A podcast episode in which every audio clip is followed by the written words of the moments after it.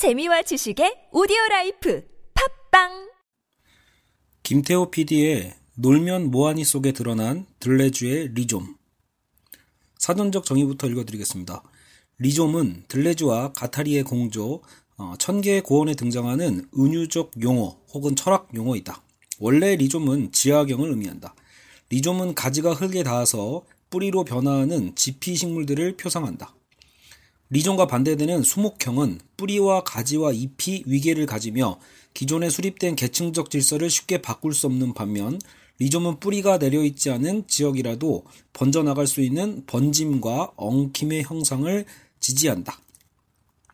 처음에 그래서 이 들레지의 리좀을 다루다 보면 어, 너무 이 말이 무슨 말인지 되게 감이 안 오거든요. 그래서 사전적 정의보다 제가 인터넷에서 찾은 어, 그림인데요. 이게 왼쪽에 있는 게 수목형, 그리고 가운데 있는 게 바로 리좀입니다. 그러니까 수목형 식물은 우리가 평소에 보는 일반적 식물과 비슷하죠. 그리고 이제 뿌리줄기 식물이 있어요.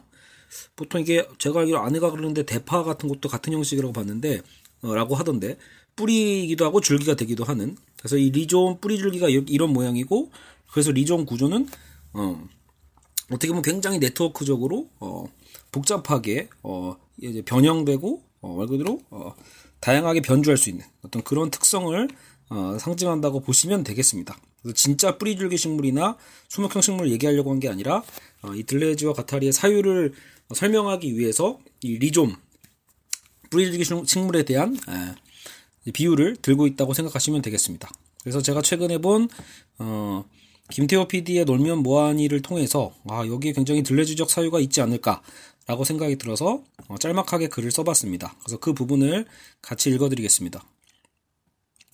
자, 이게 토요일 저녁에 6시 30분에, 그러니까 어떻게 보면 무한도전 이후에, 어, 그죠? 한동안 쉬다가 시작한 새로운 프로그램이죠. 놀면 뭐하니? 읽어드리겠습니다. 2020년에 살고 있는 한국인에게 유산슬이라는 말은 중국 음식의 이름보다는 유재석을 떠오르게 할 것이다. 유산슬은 중국 요리라는 공식을 깨고 유산슬 유재석으로 한국 사람들의 머릿속에 각인된 것이다. 그리고 유재석은 예능 MC라는 공식이 유산슬을 매개로 깨어진다. 즉 유산슬은 유재석이고 유재석은 신인 트로트 가수라는 새로운 공식이 들어선다. 재미있지 않은가?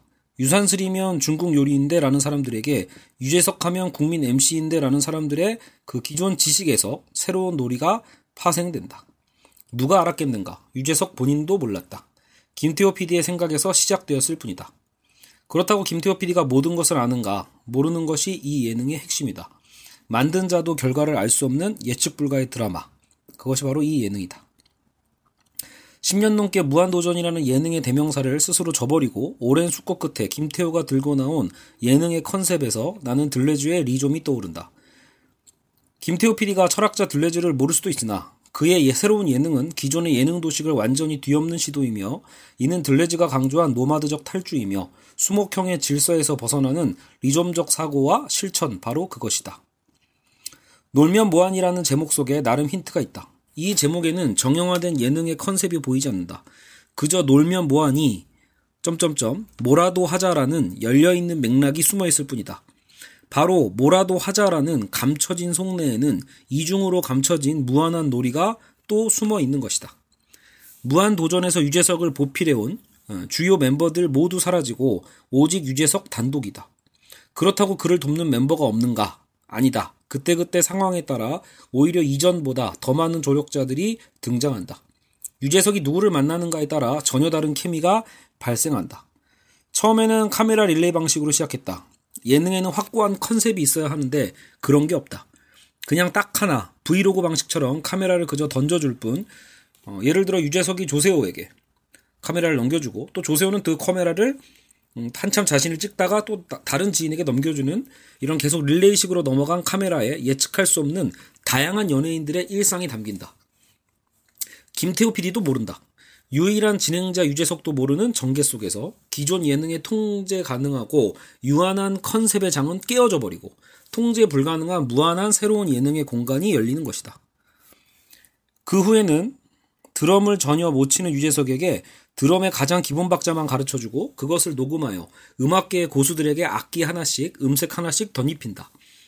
비트만 연주한 유재석의 단조로운 작은 실행에서 수많은 음악가들의 번뜩이는 재치가 덧붙여져 엄청난 곡이 만들어지고 유재석은 천재 드러머의 컨셉으로 콘서트까지 갖는다. 그리고 트롯 신동이라는 컨셉으로 유산슬이라는 캐릭터가 등장하며 놀면 뭐하니라는 독특하고 유일무이한 새 예능의 정체성이 입혀진다. 어떤 시청자도 무시할 수 없는 김태호 유재석만의 예능 말이다. 무형식의 형식을 표방하지만 그 무형식의 다양성이 컨셉인 유일무이한 예능. 유산슬의 행보는 놀라웠다.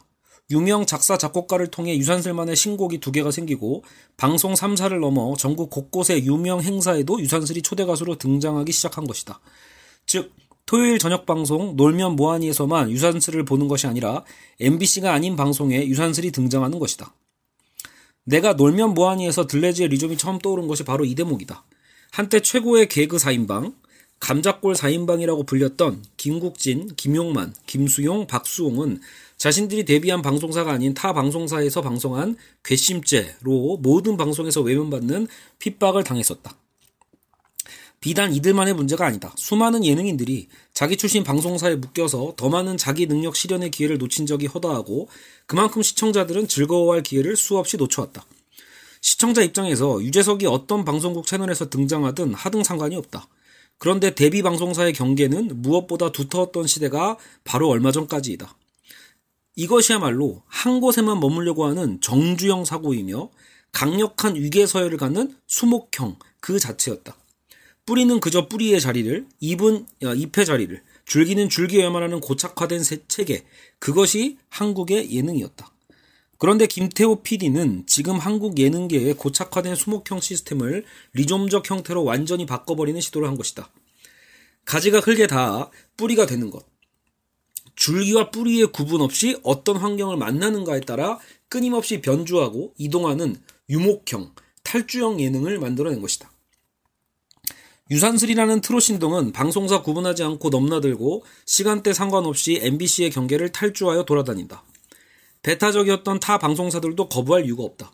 왜? 시청률이 나오니까. 여기서 신자유주의 역설, 전복이 나온다.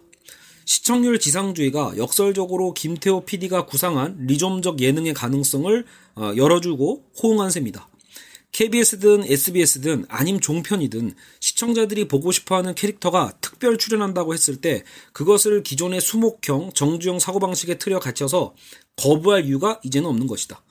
모든 방송사가 윈윈하면서도 시청자에게는 즐거움을, 심지어 유재석에게는 새로운 캐릭터, 심지어 무한 변신이 가능한 엄청난 캐릭터를 선물해 준 셈이다. 안 그래도 이제 무한도전 이후로 유재석도 전성기가 지났다라는 우려를 단박에 씻어주는 유일무이한 캐릭터인 셈이다. 그 후로 유재석은 라면을 끓여주고 손님들에게 응대하는 라면 전문가의 캐릭터도 무난하게 소화했으며 가장 근래에는 예술의 전당에서 하프를 연주하는 변신까지 성공했다. 이것이야말로 기존 예능의 영토를 벗어나는 탈주이며 재영토화의 사례인 것이다. 어디로든 흘러가며 누구와 접속하는가에 따라 거기에 맞게 예측 불가한 변주를 담담하게 해내는 김태호 PD와 유재석은 들레주의 리조민 셈이다. 나아가 이러한 포맷은 단순 예능에 머무르지 않을 것이다. 유재석이 별 능력, 별 재능이 없는 영역에서조차 주변의 도움과 자신 특유의 끈, 끈기를 더해 어떻게든 변신에 성공하는 모습은 바로 현 시대를 살아가는 일반인 모두에게 한 줌의 희망이 될 수도 있다는 것이다. 기존의 영역에 머물러 나의 영역, 나의 직업을 제한해 놓고 살아가는 어, 일반인 시청자들에게 나도 이런 걸 해볼 수 있지 않을까의 가능성의 영역을 넓혀주는 셈이다. 한국 예능계에서 가장 핫한 PD라면 분명 김태호와 나영석일 텐데 몇 년 전부터 나영석 PD는 바쁜 삶 속에서 여유로운 삶의 가능성을 삼시세끼나 스페인 민박의 컨셉으로 잔잔하게 열어젖혔었다. 인간과 자연의 이분법적인 경계, 도시와 농촌의 경계를 허물고 삶에 대한 질문과 답을 시청자 스스로 고민해 볼 수 있는 여백의 예능을 이미 시작했었다. 그런데 김태호 PD 역시 기대를 저버리지 않고 나영석과는 또 다른 컨셉, 들레즈의 리점적 유목적 사유와 실천을 들고 나온 셈이다. 그냥 휘발적으로 웃어 넘기고 소비되는 주말 예능의 틀에서 벗어나고자 끊임없이 이동하는 나영석과 김태호라는 두 PD의 시도는 분명 한국 방송사의 새로운 터닝 포인트라 할 수 있을 것이다. 시청자의 생각을 바꾸고 삶까지 자극을 주고 주고자 하는 그들의 야심 아닌 야심에 나는 응원의 눈짓을 보낸다. 자, 이렇게 어, 제가 글을 어, 한번 써봤습니다. 어, 사실 뭐 이런 예능 프로그램, TV 방송에 대한 것, 대중문화에 대한 부분에 대한 만약에 비판을 하려면 차라리 아예 이런 장점들까지도 다 비판할 수 있는 어, 논거도 있을 겁니다. 어, 말 그대로 뭐 어떤 개그 프로가 시청자를 대신해서 대신 웃어주는 것처럼 어떻게 보면은 우리가 삶에서 고민해야 될 것, 그, 그것까지도 어떻게 보면 성찰에 대한 그 부, 어, 부분까지도 어떻게 보면은 에, 이 PD들이 어, 원하는 대로 우리는 그렇게 또 생각하고 그렇게 행동해야만 되는 건 아닌지. 그러니까 어떻게 보면 그 PD들은 어, 리좀적이고 굉장히 자유롭게 움직이는 거라면 정작 오히려 시청자들에게는 그것이 또 하나의 틀이 되어서 어, 오히려 또 수동적으로 받아들이게 된다면 그건 또 오히려 큰 부작용이 되겠죠. 그러니까 이런 부분까지도 한번 다뤄볼까 하다가 그러면 또 글이 너무 번잡해질 것 같아서 그런 대중문화의 어떤 단점에 대한 부분은 생략을 하고 오히려 이제 김태호 PD의 일단 어, 신박한 면, 어, 굉장히 제가 잘했다고 생각하는 그 부분을 어떻게 보면 들레즈의 리좀 혹은 노마드에 대한 개념을 한번 좀 억지스럽지만 한번 끼워 맞춰가지고 어, 글을 써보고 이렇게 유튜브로 어, 남겨 보는 겁니다. 그죠? 딱 10분, 11분짜리네요. 어쨌든 여기까지 하고 마무리하겠습니다. 어, 시청해주셔서 혹은 청취해주셔서 감사합니다.